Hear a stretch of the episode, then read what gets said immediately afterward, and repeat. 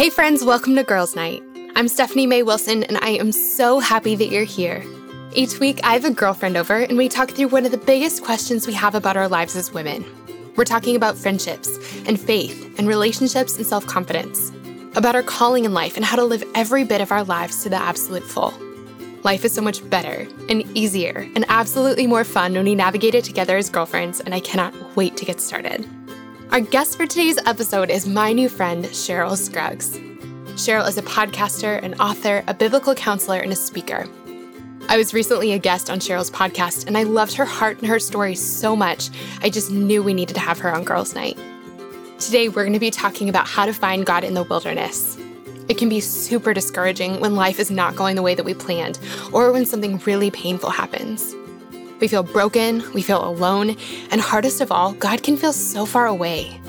In this episode, Cheryl touches on three distinct seasons of her life when things did not go the way that she had planned, and she talks about how God showed up in the midst of those really hard times. Friend, if you're listening to this episode and you're in a hard season right now, I want you to know that you are not alone. And my hope is that as we hear Cheryl's story and discover where God was in the midst of some of her hardest moments, we can start to see him more clearly in the midst of our difficult circumstances too. But before we dive in, if you have been trying to figure out how to follow God's plans for your life, or what those plans even are, I have a resource that can help. It's my book, it's the Lipstick Gospel Devotional, and it's a 90 day step by step guide that will help you consistently connect with God, hearing from Him, trusting His plans, and feeling His presence in your everyday life. Now, if this sounds like something that would be helpful for where you are right now, I would love to share it with you. You can pick up a copy at smaywilsonshop.com. And if you use promo code Girls Night, it'll give you 15% off. Isn't that fun? It's a brand new promo code we have just for our amazing podcast community. Okay, so with that said, let's jump into today's episode. Here is my conversation with Cheryl. Well, friends, I'm so excited for the friend that I get to introduce you to today. I'm sitting here with my new friend, Cheryl Scruggs. Cheryl, thank you so much for being here. Oh, girl, I am super excited to be here. And um, we're kind of trading podcasts. You were on mine recently. And actually, I think I'm playing yours in a couple weeks. So oh, I'm super excited about that. But um, I'm so happy to be with you. And I've heard so much about you over the years, the couple years. And it's just my honor Oh gosh, you're so sweet. I loved getting to chat with you on your show. It was just so much fun. And really at the end, I was like, and we need to have you at girls night. So that's just the end of that. Um, so oh, Cheryl, if people haven't met you yet, can you just tell us like who you are? What do you do? And I would love to hear a fun fact about you. Okay. Yeah. Uh, Cheryl Scruggs. Um, I am well, let's see. I'm a child of God. I'm a wife. I'm um, a mother of twin daughters who are your age. So they're 30, they'll be 31 in about a month. And I'm also a, a grandma and they call me Momo. So anyway, that I have one little so cute. yeah. So it kind of comes from a fun thing, but my girls and their friends when they were growing up called me Mo. And so the the, you know, best thing to call me as a grandma was Momo. So I love that. That is so cute. I love that. I, I love grandparent names. I feel like they are, yeah, they're the best. Yeah. And so I, um, you know, had some a lot of stuff go on in my life but uh, you know i was in sales for a while. I um, did all that but right now what my husband and i have done for the last 20 years is we have a marriage ministry here in dallas.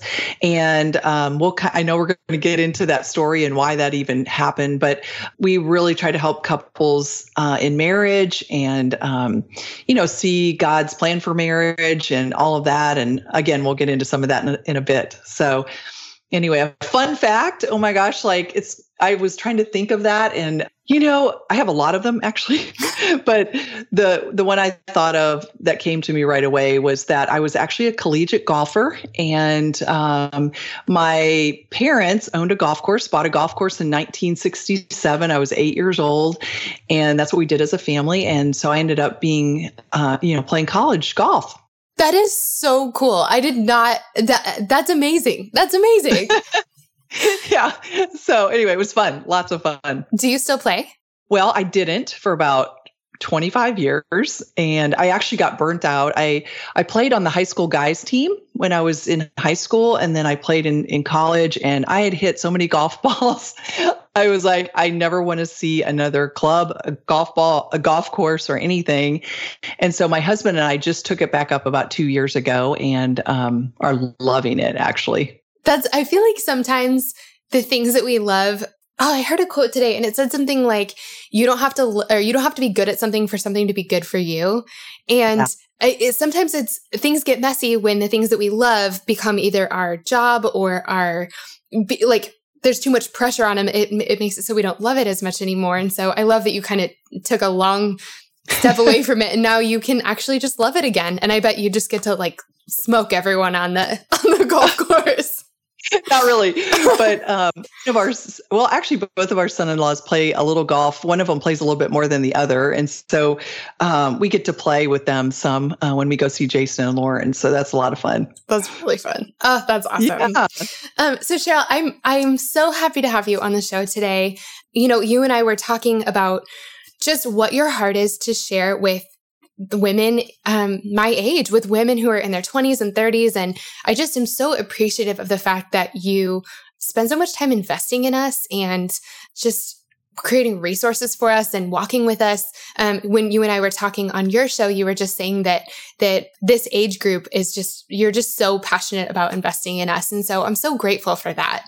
Um, i think oh, that we all all of us need more mentors and friends and moms and, and aunts and all kinds of things in our lives. So um, yeah. I'm just super grateful for that. And I know that as we were talking about just things that that you needed to hear when you were our age, or things that you you love talking to women about, you mentioned times of wilderness. And yeah. I know that there are seasons in all of our lives that are harder than others, that, you know, seasons when things are not going the way that we wanted them to, or seasons of life that are really painful. And one of the things that I know can happen in times like that is that God can feel really far away. And mm-hmm. I know that there have been a few really specific seasons in your life where things did not go the way that you planned, um, where they were really hard. And I'm imagining there were times when you kind of were looking up at God going, uh, hello, do you see, yeah. what, where are you? Do you see what's going on here? Yeah. And so I know that like really beautiful things can happen when we make it through hard seasons and get to look back on them because we're able to see where God was in the midst of them. And yeah. I know that it's always really helpful for me when I'm in a hard season to hear from someone, to hear someone like look back on times that were hard for them and to point out where God was because it helps me see more clearly where he is and what I'm going through today. And yeah. so that's just my hope for our conversation. So I know the first, um, I have little pieces of your story. So I feel like I'm cheating a little bit. But I would love just to start out, I would love to hear um, a little bit about you and your husband, like when you guys met, when you got married, and uh, can you tell us what happened when you guys decided to start trying to have a family? Yeah. Well, my husband and I met in 1981 uh, in Memphis, Tennessee. Um, I, that's where I played golf. That's and awesome. um, yeah, and everybody laughs, but we actually, I was putting myself through college and we met in the bar that I was working at. So I was a, a cocktail waitress. And Jeff always says, Oh, you know, I wrote that song, Met her in a uh, bar as a cocktail waitress or whatever it is. I can't remember that song. But anyway, we did meet there. And I was actually engaged at the time. I had been dating someone for two and a half years. And I really knew it really wasn't it and i wasn't really looking for anyone and uh, or anything like that but my we had just gone to see my parents and told them we were getting married and i just knew i just knew i wasn't going to marry this guy. And so anyway what jeff walks in this place and i am looking and i'm thinking who in the world is that? And so he came over and sat in my section actually and we talked the whole night and i waited on him and by the end of the night he asked me out and my boyfriend also worked where i did and so he kind of saw all that going on and was a bit jealous or whatever you want to say. And I, I told Jeff, you know, I grew up very, how do I say? I, I grew up in the Catholic faith. I was very responsible. I really didn't cause my parents any trouble. Um, I didn't rebel when I was a kid, and I rebelled a little bit later, as I'll tell you here in a second. But anyway, um, I told that I told Jeff no, and it was kind of funny because I left that night. I went home, I called my mom and I said, Mom, I met the guy I'm going to marry. And she said, Well, what about Scott? And I said, I know. and, she, and so anyway, Jeff came back in. I had no idea how to reach him or anything. And he came back in and the next week and sat in my section again. And I, in that week's time, I realized I had to really be brave and break up this relationship that I had had going on uh, for two and a half years. It, the reason I was in it, I met him my sophomore year of college, and I think I was just comfortable. And I really hadn't dated that much. And he was super nice. He was an awesome guy. He really was. But I just knew deep in my heart that that wasn't who I was supposed to marry. So when Jeff came in, I had broken it off with this guy. And so I accepted a date with Jeff and we went out. And I'll tell you, it was just history from there. We, um, it was just kind of like and I, I don't really believe in this so much but it was kind of a love for love at first sight type of thing i wasn't i wasn't looking at it from a spiritual side because at that point in time, I actually wasn't a Christian. I, I thought I was a Christian because of the way I grew up, and I became a Christian a little bit later here in the story. But anyway, so we started going out, dated for a year. About a year after that, I was graduating from college. Jeff was working, and I got called to go to training for the company I was getting ready to work for. And while I was gone, he, he got transferred to Los Angeles. And so we got married in two months. We planned a wedding in two months. And we moved to LA that end of 1982. So we got married in 1982. And we went out to LA, didn't know a soul, just really going and blowing. And I was 24 years old and he was 25. And we just thought we had the world by the tail. And we looked like we had the perfect life. Um, we had an ocean view home. We made a lot of money in our sales jobs and all of that. And um, anyway, in before we started trying to have children, about year two of the marriage, I started to feel really lonely. And honestly, I thought there was something wrong with me that I felt that way because it looked like we had the perfect life and it seemed like I had the perfect guy. Okay. We had no spiritual component to our marriage. Uh, Jeff grew up in a very um, what he calls a, le- a legalistic Baptist home. And then I had, you know, my growing up, and it was just something we didn't touch. And, but what I was realizing in that time frame was that I know we haven't talked about the spiritual thing, but there's a lot of other things we have never talked about. And, you know, the conclusion basically was that Jeff and I did not connect at a heart level. And we never did. We never did in our dating. And by year two, I am just like starving for emotional connection. So we had plenty of sex. Sex wasn't an issue. Now that I'm 60, uh, what I realized is that Jeff and I really just had a lot of sex and we didn't, we weren't really making love and, and we weren't spiritually connected, heart connected, emotionally, or any of that. And so it was very void in a lot of ways. I didn't know how to talk to Jeff about that. And about maybe three years after that, I'm still feeling all of this. Jeff thinks everything's just going great because that's the persona I put on. And I wanted to believe it myself.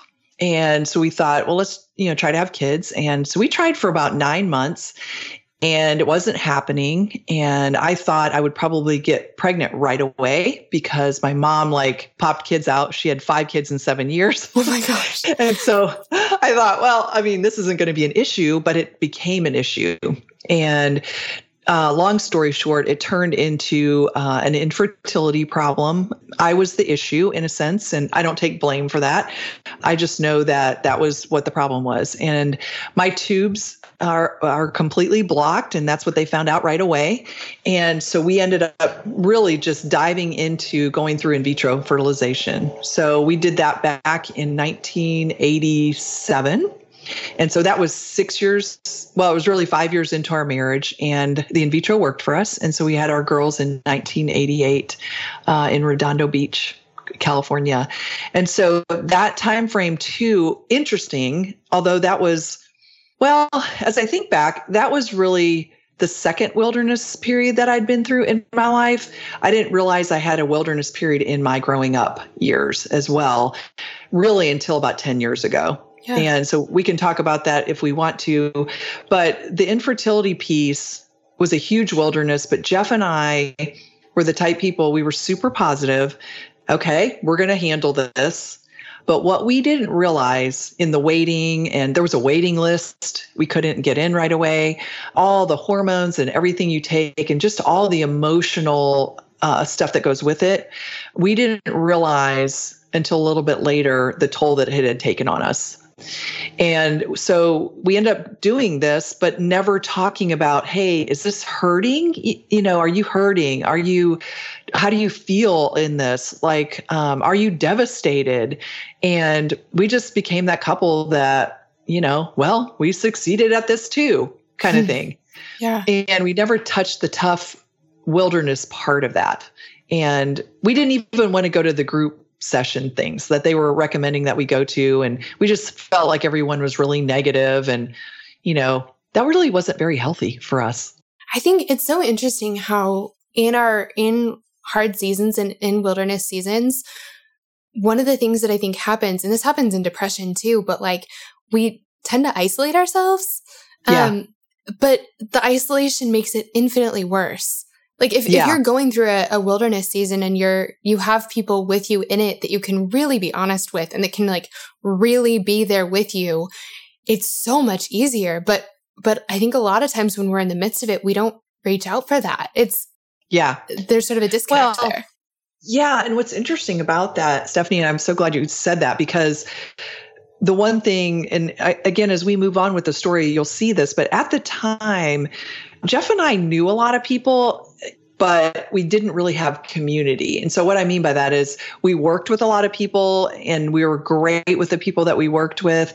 Um, LA is a different ball game in a sense of it's a little bit harder to connect because people one the driving thing is just just a huge deal like trying to get to people or it might be 5 miles and it takes you 45 minutes so you tend to be with who you're with and you know you're you're um, facing the traffic every day which is what we did. And then we come home and we were like exhausted. And i'm talking about when we were in our 20s so it, that's even an interesting piece of it because we didn't want to go out. We just were like okay well we're tired of fighting the traffic for three hours today and so we're not going to do that. And um, and so we were really lacking community. Yeah. And people to really um, engage with. Uh, we weren't in a church and we didn't really have anyone to talk to. If you were to go back and tell yourself something in the midst of that season, like as you're waiting and as you're going through all of this and as you're going through all this together, but sort of not together, what are some things that you would tell yourself? Yeah. Well, in every wilderness season, I would go back and tell myself, if I was a 25 year old or 30 year old, I would tell myself a lot of different things in those wilderness times. In this one, I would say that, you know, I think because I grew up being the oldest of five, I felt like I had to be responsible and not cause anyone any trouble or really even deal with emotions. I was just you know, and my parents didn't tell me, hey, you need to keep it together. They didn't, it wasn't them at all. It was just me feeling like, well, I, you know, gosh, mom has four other kids and I was kind of parenting. And so I would say, first of all, when I started to feel something that could be you know, what I would think maybe was negative is to go to Jeff and talk to him. One of the biggest issues I had was I was afraid to share a weak spot with my husband. And what I know now, you know, being the age that I, I am, is that I had my husband on a pedestal and I thought he was perfect. I didn't realize that I was insecure. And because I appeared very confident and together so again, type A perfectionist looked like my life was perfect. The other thing that was huge for me that I never revealed to my husband before we got married was the fact that I had an eating disorder when I was 19. Um, and I brought that right into the marriage. And he, he had no idea. And that, that should tell you everything right there is that I, I never felt comfortable telling him that. I was bulimic. Um, it got worse when we went to LA. I was hiding it. My purging was mostly exercise. So I would exercise profusely, like literally. I was in sales, so I could do my own schedule. and I would ride the bike for like two hours a day and then go run with him after work. I mean, it was just ridiculous. And when it became the worst is when I started making myself throw up. And I said to myself, I've got to get over this. I've got to do something about it. Never talk to him about it. And so he actually found out later, like uh, much later, that that was actually going on. Mm-hmm. And so again, I had no one to talk to. I didn't feel safe. And, you know, honestly, growing up, like I told you at the beginning, I was around a lot of guys because the golf world is mostly men. And working in the clubhouse, I was a very young girl working there, and I was around a lot of men. I played on the guys' high school team. Uh, I wasn't promiscuous, praise the Lord. Like, I don't know how that happened, but, and then, you know, I was, I had a really tough time making really tight girlfriend relationships. And I think it was just because of the nature of how I grew up. Yeah. Yeah. Yeah. So in that season, and, like, sorry, go ahead. Yeah. So I would just tell, you know, first of all, you know, a huge piece of our, my story and why things happened, even coming up here in a little bit, is that I was super afraid to talk to my husband that was a huge deal. Like that he wasn't going to approve of me, that I don't do things right, like I don't cook the right meal, I don't iron his shirt right, I whatever it was. And so I was petrified of all of that. Like honestly, ironically that I thought he might leave me. Hmm. All right, well, I feel like we're going to have to get to the next part of the story. What yeah. what um what happened? What happened next? Yeah. So we have the girls, and I'm thinking, okay, this is going to fill the loneliness, and um, about you know, and it was it was a lot of work. So it was twin girls. I was I was breastfeeding. I breastfed for a year, and we did have someone that helped us, so that was nice. But about a year after the girls were born, I felt that loneliness like really creeping back in. Like, okay, kids, that's one part of this, but marriage is another part. And we didn't have time to think about it that first year, honestly. And so I went to a sales meeting. The girls were six, uh, 16 months old. And I always went to the national sales meetings because I was always one of the top performers. And I started talking to a guy that I'd known for a long time. We had the same position in the company. And there were only four of us out of 150. And so I started talking to him. And we were in Florida Jeff was with the kids and he started to talk to me about issues that he was having in his marriage. And up to this point, I had not shared one time with anyone, not a girlfriend, not my family, um, obviously not Jeff, that I was super lonely in my marriage and I didn't feel like I had married the right guy. And so I ended up telling this guy that which led to, and it's kind of a little bit of a long story, which I won't go into, but that night we stayed up till about 5 a.m. We were all going home the next get, uh, next day, thank goodness. And um, nothing physical happened that night. We just talked till 5 in the morning. And literally, I felt like my heart was being stolen and that this guy was getting me. And I mean, he was diving deep in my heart.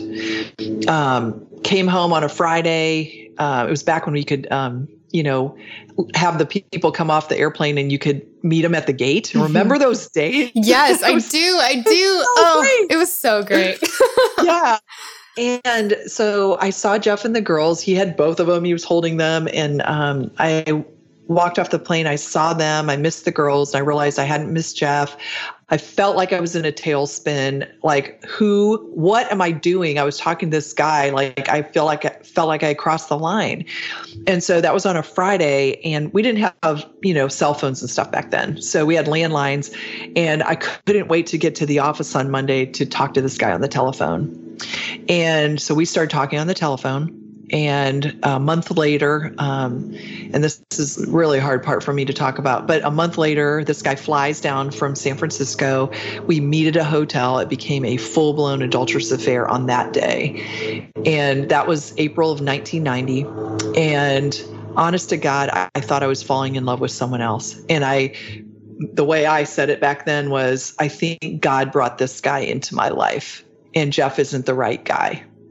And so that was all within a month's time. And we talked on the phone after that, but we never um, saw each other. And Jeff found out that that very same month of April that we were moving to Dallas in August. So that whole summer, I was just talking to this guy on the phone, and we never, you know, met up or anything after that. And and what I talk about a lot is that basically it was definitely a full blown affair, but it really was more of an emotional fear than anything. It, it really wasn't about the physical, which for women and like y'all's age group, I have such a heart for this, but understanding that you know it's important for us to have an emotional connection with our husband. And there's plenty of lonely women out there. I know it. I see them all the time. And i just try to speak into them. And most girls your age are afraid to say anything you know to their husbands and that's the one thing i would say to to people is you know as risky as it seems that i'm not sure i would have ended up where i was if i hadn't if i had told him if i had said something to jeff if you, you know, had told him I, like how you were feeling and like just before yeah, it got to that point well yeah i mean i wasn't looking for an affair yeah i mean i I mean, seriously, I, I didn't cause my parents trouble. I mean, it was just like, who am I? Like, I literally felt like I was two different people. It was nuts. So when we got to Dallas, I was actually excited to move. And I thought, oh my gosh, good. You know, we can go to Dallas, work on the marriage. We were building this big house here uh, on a country club. I mean, because you can go to from California to Dallas and you can build a lot. but uh, I was thinking, okay, we can work on our marriage. I got to get my act together. And I was trying to think, well, how would I ever call this guy? Like, you know, we didn't have we didn't have anything like Facebook or any of that kind of stuff. And so when we got here, um, I was like trying to put my bootstraps on and just like do this thing. And the girls were two, for heaven's sakes. And Jeff knew there was something wrong, but he didn't understand the whole thing. I just told him, Jeff, I'm not sure I love you. I don't know if I ever have. And he was just like blown away. Like he was shocked because he had no idea we had any trouble or that we were anything was wrong. And so, long story short, um, Stephanie, about a year late, well, really into the fall of that year, I started missing the emotional connection I had with this guy. And so I started contacting him from Dallas. And I honestly just, I, I I couldn't help myself. It was the weirdest thing. Like I was just like, I am so desperate for connection. And the only thing I had told Jeff is that I didn't think I loved him and I didn't think I ever had. And he was just like, I don't know what you're talking about. Like he literally thought we had a perfect marriage because that's what I portrayed. I, I wasn't honest. And so that's another thing that I would say to young people is be honest about where you're at like, get help if you need to. The answer for Jeff and I was to get counseling, not like I'm going to tell you here in a minute. About a year in, so 1991, I filed for divorce behind Jeff's back, thinking I was in love with this guy, and uh, divorced him in August of 1992. And he fought it the entire way he's like i don't know i can't understand what's so what has happened that's so wrong i don't get it. And so there's a key piece in there though that when we first came to dallas we started going to church for the first time in our marriage. That happens a lot when people are in trouble. Well maybe we need to go to church. And i'm i'm really thankful that that happened uh, back then. But I was hearing the gospel back then for the first time in my life. Uh, we went to a Presbyterian church and I was hearing people read from the Bible, which I had never heard in my life. And I was curious, and my heart was literally being stirred. And God was trying to, you know, move in my life. And I didn't even get it. Like I was so oblivious. But anyway, um, I ended up telling Jeff that, you know, I'm, I don't, I don't know what to do here, but I'm just, I we're getting divorced. Like I, I can't stay in this. So I'm so lonely and can't do it. And so Jeff was just like, okay, whatever. So he was really pretty angry. And that fall, so we were divorced in August of 92. And that fall, I started going to another church. And within a couple months, I realized that one of the missing links in our marriage was the emotional connection and the spiritual connection. So Jesus was basically absent from our marriage. And um, October 1992, a couple months after our divorce was final, uh, is when I became a Jesus follower. And literally, talk about it was like a Damascus Road experience for me. That's what I call it because it was like, oh my gosh, I totally get this now.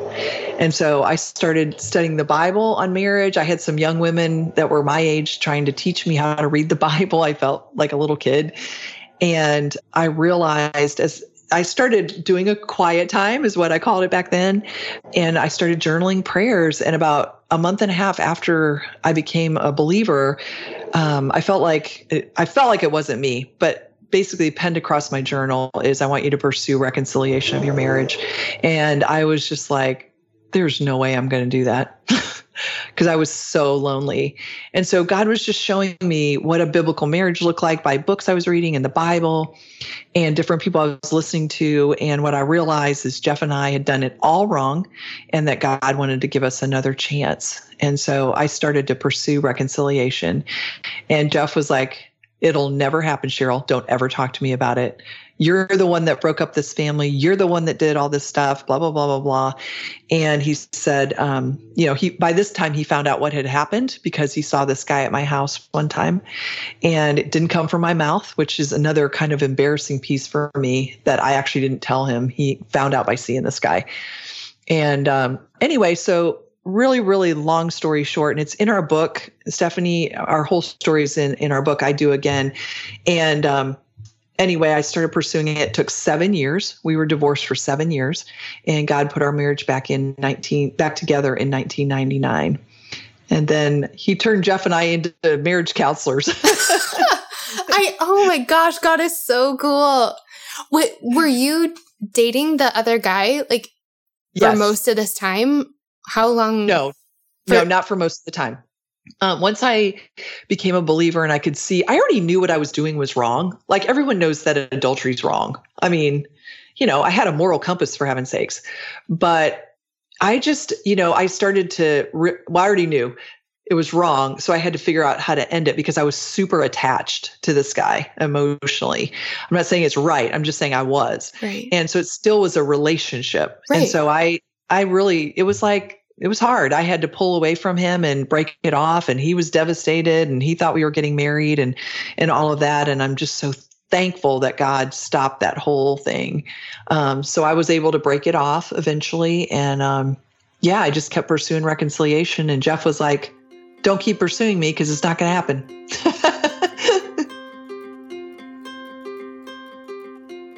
hey friends, I hope you're loving this conversation with Cheryl as much as I am. Isn't she great? I want to take just a minute to thank our sponsor for today's episode. Our sponsor is a company that I just love. It's Green Chef. Now, if you guys aren't familiar with them, Green Chef is a USDA certified organic company that delivers easy and affordable meal kits right to your door.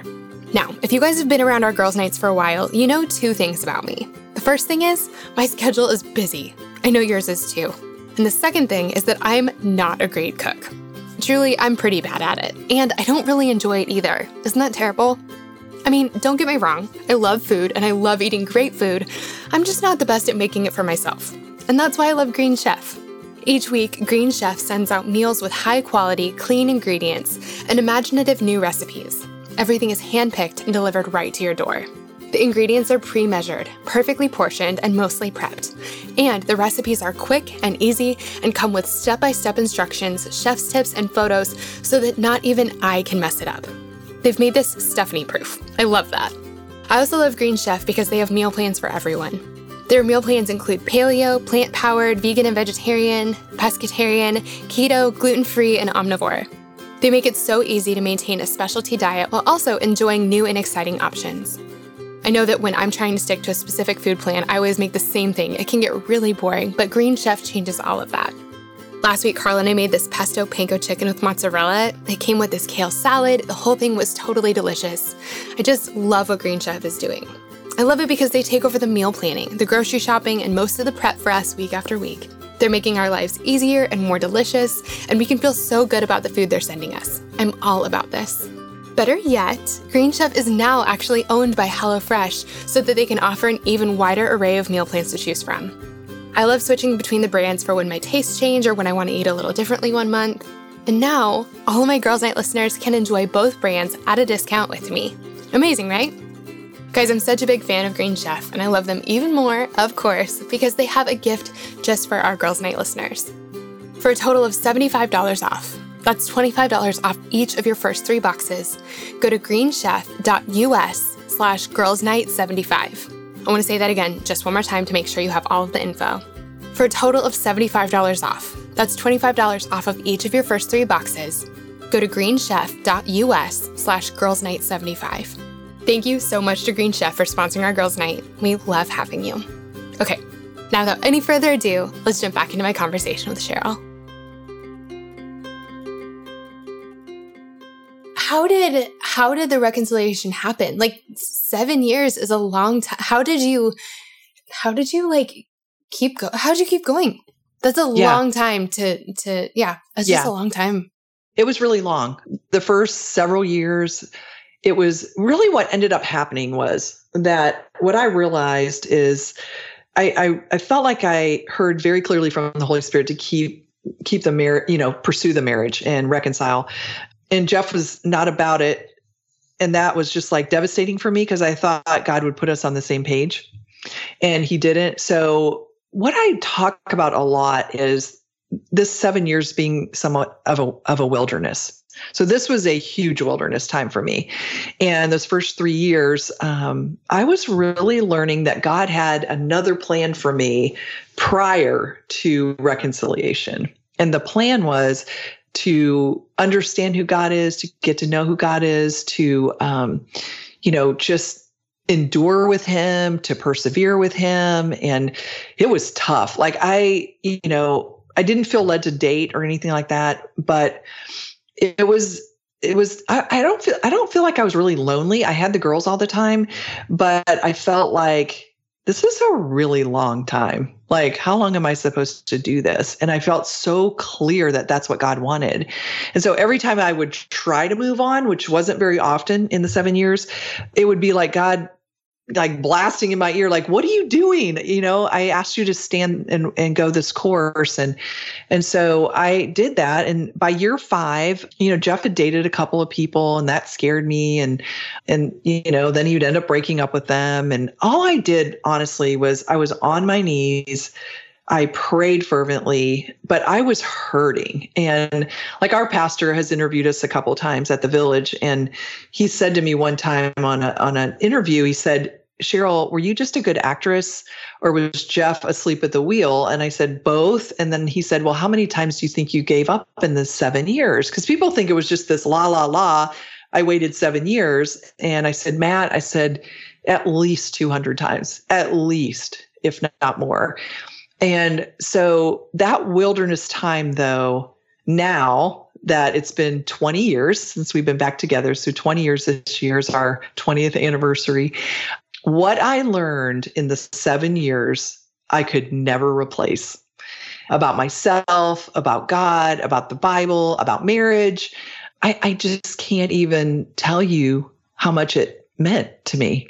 And, I, and I've heard you say that that your marriage is like night and day from what it was the yeah. first time. How does like what are some what are some differences? Or, or like how did you when you guys got back together how did that happen? And then how did you start to like how did you do things differently the the second time? Yeah. It was awkward. It was awkward at first. So um you know jeff was a no, no, no for five years. And then what ended up happening, and this is just how God works, right?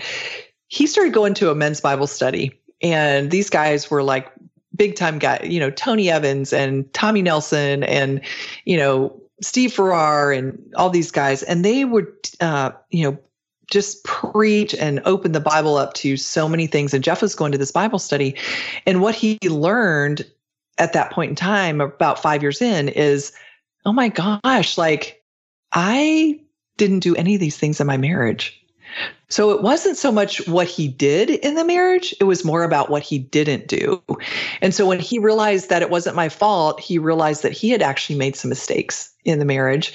And I wasn't 100% to blame. And he realized that it was more about what he didn't do in the marriage than what he actually did in the marriage. Right. And so that. But he had a part in it too. It wasn't, I, I, think it probably was really easy for the first five years to completely blame you, but realizing yeah. like part of it was was him as well. Well, yeah, because and we didn't understand a biblical marriage. We didn't understand that the man is to lead his family and and all these kinds of things. And so we weren't living that in our first marriage. And so when you ask about the the second marriage, one of the big things, couple things. One is marriage is worth fighting for.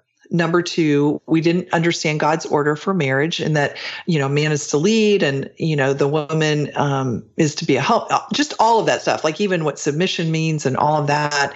Um, we didn't get any of that. And so we felt so lucky to be able to have a second chance at doing it God's way rather than our own, because we did it all our own way the first time. And so it was, you know, Jeff finally was able to, well, what I call it is dating as a family. So he started coming over to my house for dinner because I w- had been asking him for about a year and he said, no, no, no. And so, um, you know, after that, I finally had the courage to ask him what he was waiting on. So we were at about six and a half years now, and we were kind of dating as a family that whole time. And I just said, Jeff, what are you waiting on? And he said, How do I know you're not going to do the same thing? And I was like, Oh my gosh, that's so legitimate. Like, of course he's scared to get back with me, you know? And so it was really interesting, Stephanie. I I, I sat there with him and I said, I prayed right then. Our kids were at camp. It was in the summer. And I said, God, I have no idea how to answer this question because I did, you know, disappoint him and I did fail him. And um, the answer back to him was, Jeff, this isn't about you. This isn't even about our marriage. And I never want to disappoint my God again. So it became, our marriage became about God, not either one of us. And so that's the diff- that's the biggest difference. And then we had to look at the reality of what our relationship was before and and what was missing and we've had to work on an, an emotional connection for the last 20 years and we just keep growing together. so it's awesome. I love that. I love that. Yeah. yeah. So I know that a couple years ago, you and your family together uh, went through one of your hardest seasons yet, probably your hardest season yet. Yeah. Can you tell us what happened? Yeah. Um, pretty hard for me to talk about still. It's been eight years. Um, and it was hard for everyone. Um, I just happened to be at the scene of the accident. So our daughter Lauren was, um, and just she and I were actually thinking and talking about this the other day. How it must seem so weird to hear this when you say, "Well, my daughter was hit by an airplane propeller." Like, who says that? you know? And so that's what happened in uh, December 2011. She walked into an airplane propeller, and I was there, and I was with her on the tarmac. Um, didn't know if she was alive or what was going on. And so that was very devastating and it's been a long road. And but she is such i call her you know she's uh, she is my hero in so many ways. She lost her left arm she lost her left eye but she's alive. And you know when you're hit by an airplane propeller i mean you don't live through that usually. So god god really came through and you know spared her life. And you know, talk about a wilderness. It was, um, uh, it's hard to really pinpoint how much of it was a wilderness because most of it was for a long time. So many different facets of it. Uh, physical, you know, the first year was just getting her physically back, you know, with a prosthetic arm and a prosthetic eye and just, you know, really going to the doctor like three or four times a week uh, for a year. And then it became more of an emotional thing. And all of us getting the right counseling for trauma. And, um, you know, I used to not be able to tell this story. And I had to go to some pretty heavy counseling to learn to do that. But she's alive and, you know, it's a tough deal. Almost losing a child is unbelievable. Any and losing anyone is tough. So, okay, so what I even hear today, and we're almost on eight years uh, ago now as the anniversary date, but I was writing CaringBridge uh, posts back then. And I have people today still say to me, the, the posts that you wrote were so life-giving and so encouraging and i'm thinking to myself are you kidding me like and that, that was a wilderness time for me. And but what the reason i'm telling that is because it's amazing what god can do and how he can carry you in some of these things. And we were never mad at god and we were mad at the situation uh, but we weren't mad at god. And you know god i just remember things like you know I couldn't read for about a year, and I'm an avid reader. I read like three books at a time. and all I could read at a time would be like one verse or one tiny, tiny like um, devotional or something like that. But what I was realize, realizing is no matter what I was reading or no matter, you know, community was humongous for us. I mean, literally people took over our lives for like three months. I didn't cook for 10 weeks. And just people doing everything for us. I mean, mowing our lawn, buying groceries, going here. Go, I mean, it was it was crazy. Our best friends. so it happened at Christmas time, and my our best friend said, um, "Hey, um, Jeff, do you have any Christmas things that you haven't gotten yet and for anybody in the family and he said yeah there's actually just a couple things just maybe some stocking stuffers or something like that Sorry, gosh. And um, she went and shopped for our entire family. And they brought it over. Lauren came home on December the 23rd from a three week stay at the hospital. And they brought gifts for all of us, made Christmas dinner. Um, of course, they were the ones that were, we had so many people at the hospital, but, you know, they live right here in our neighborhood. And talk about encouragement during the wilderness. I mean, it's just, I can't even talk about it still. it's crazy what that means, you know, that you're there for people. Um, and that's kind of what I want to say about community because it's just nuts. Like, I can't, I don't know how I would ever be grateful enough. Oh. And then the, the other thing in a, the other thing in a wilderness is that one of my girlfriends, I said to um, her, I said, look, gosh, I just don't feel myself. And she said, Cheryl, you're never going to be the same. And I was like, oh my gosh, that's such a relief. Like I don't have to be a certain thing. And that was huge in the wilderness time, you know? So, yeah. I really appreciate that. I, uh, first of all, I love that you, I love that you shared that. You know, we've had a couple different episodes on the show about how to show up for our people um, when they're going through something really hard and and i think a lot of times we back up you know because we think oh i don't yeah. want to be in their way i don't want to and and I mean, like maybe don't go camp at their house, you know, or don't like like. yeah. I, I mean, there's there's um some you know give them some space, but at the same time, like there are so many needs that we have in just an average day and and to have someone take those things off of you and, and someone show up for you and really show you in such tangible ways how much they care about you and the fact that you are not alone in this. I think yeah. that life is just so hard. And the the thing that makes it better in, in such a real way is knowing that we're not alone. And and yeah, that's such a real sure. way to show someone that. Yeah, for sure. So, you know, the, the biggest encouragement I can give in wilderness times, and one of my wildernesses, or really two of them, were not as a Christian, and the other two were as a Christian, um, you know, is it's really important to and i don't i don't mean this anyway but the right way and i don't mean this in a legalistic way or anything like that. That's just so far from who we are and but it's important to be in our bible and really understand who god is and how big he is and how much he loves you. That was that's just such a huge piece for all of it.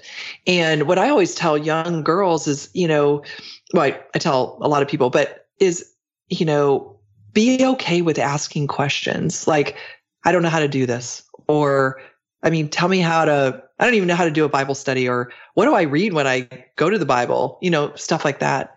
And so it's it's really key to be okay with having a mentor or say, "Hey, I'm not doing very well," or you know, I'm really kind of stupid here. I don't really feel like I know what I'm doing. It's okay. You know, we don't have to be perfect here in this life. Yeah. I really appreciate that. I, you know, one of the things that you said that really stuck out to me was the fact that you guys weren't mad at God, mm-hmm. but that you're mad at the situation. And I think that, you know, I think there's a real temptation when when something really terrible happens for us to be mad at God, to say, you know, where were you in this? Like, why didn't you prevent this? And, you know, on one hand, we know that God is really good, but then on the other hand, we know that what we're going through is so not good. And I think yeah. that sometimes, and, you know, I think for, for some women listening, that tension feels like it's really straining their faith. What would you, yeah, like talk, talk to the, talk to them in this moment? Yeah. I mean, I get it. I, I, understand. Like when I can go back in the wilderness time of the seven years waiting for my marriage to be reconciled, is I would get frustrated I wouldn't say that I got mad at God, but I would get frustrated with the length of time that it took or gosh, why isn't this the answer? Because I literally thought when God laid it on my heart, I thought, oh my gosh, within six months this is going to happen. Or and then it got to be a year, then it was two years, and it was three years, and all of that. And one of the things to keep in mind is I did a I had a live podcast event last year and I did a, a short talk on thriving and I broke the word thrive down, but I talked about the wilderness that Israel went through. And so it's in Exodus 13, 17, and it talks about how, you know, this is God's wilderness period for Israel and how he was going to take them through the Red Sea. But where they were, he could have taken them straight across to the Red Sea, but that's not what he did. He took them around the long way around into the wilderness to get to the Red Sea. And the point with that, that just speaks so much to me. And it, I hope it does to others that, you know, sometimes it's the long way around that is where you're going to learn the most about God. You're going to understand why he took you there. You're going to, there's certain things that might happen in there that you never would have experienced if you went the short way. And I think our culture is so on trying to just do things so fast and not really like sitting in it you know and stuff like that. And so that's a really key verse for me is thinking about israel when i think gosh god why don't you do something here or do something there or you know whatever. Because we're thinking that he's not and he he is. He's always doing something.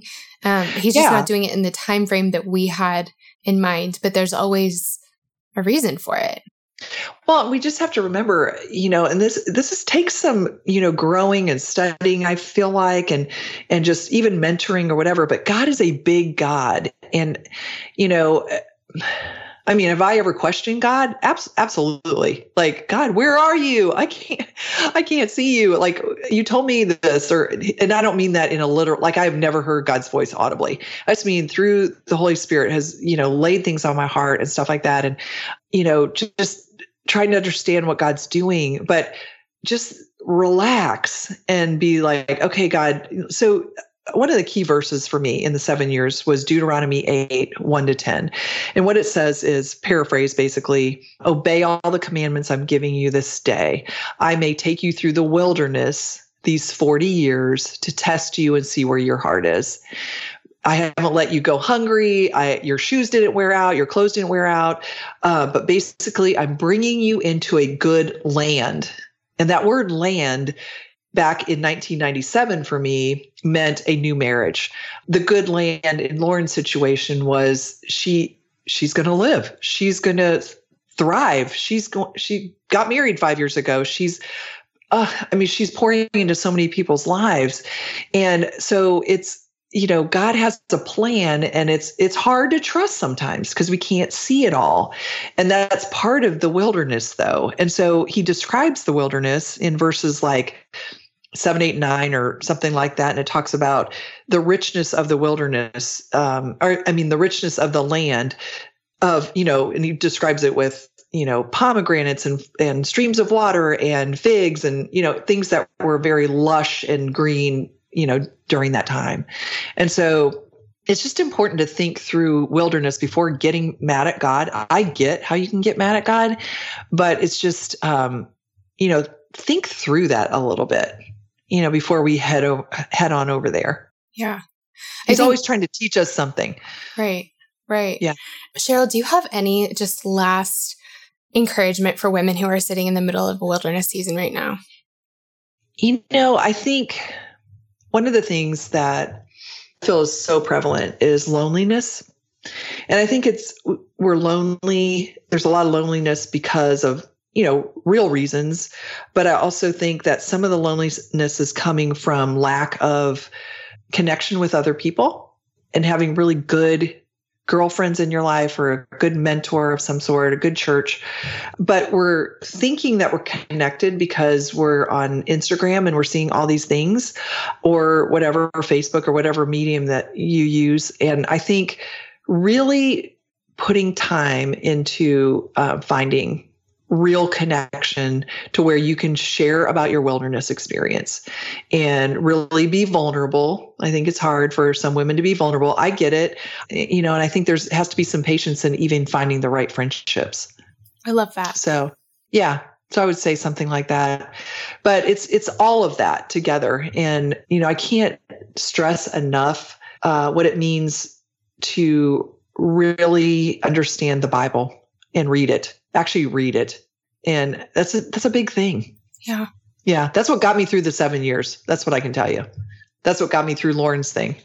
Cheryl, I'm so grateful to have you here. Thank you so oh, much girl. for sharing your stories with us. And, you know, I think that when we learn something, it's really easy for, especially something hard, our tendency yeah. can be to just like run ahead like great i survived it let's keep yeah. going on to the next thing um, yeah. but i'm so grateful that you've stopped at so many points along the way to share what you've learned with the people thank that you. are steps behind you and we're so much better for it so thank oh, you so much for being girl. here oh i am so honored to be on girl i just love you to death i can't wait for the day we get to actually hug in person yes to that Guys, thank you so much for listening to today's episode. I cannot tell you how much it means to me to have you here at Girls Night. Before you go, I would love it if you would do two quick things. The first is to subscribe. Subscribing to the podcast is the best way to make sure you never miss an episode. It's also a way easier way to listen because it's a way of sort of bookmarking the podcast. You never have to go looking for it again. Your app will just automatically download the next episode when a new one's released. The other thing is that it would mean so much to me if you would take one quick second to leave a rating and a review for the podcast. The way that iTunes knows to suggest the podcast to new people is by the ratings and the reviews. That's how we invite new friends to our girls' nights. So, would you do me a huge favor and take one quick second to leave a rating and a quick comment about how you like the podcast so far? It would help me out so much. And I have to say the biggest thank you to all of you who have left those beautiful five star reviews already. They mean the world to me. All right, friends, that's all we have for today, but we'll be back next week with another episode of Girls Night. And I have to tell you, you're to love this one. See you then.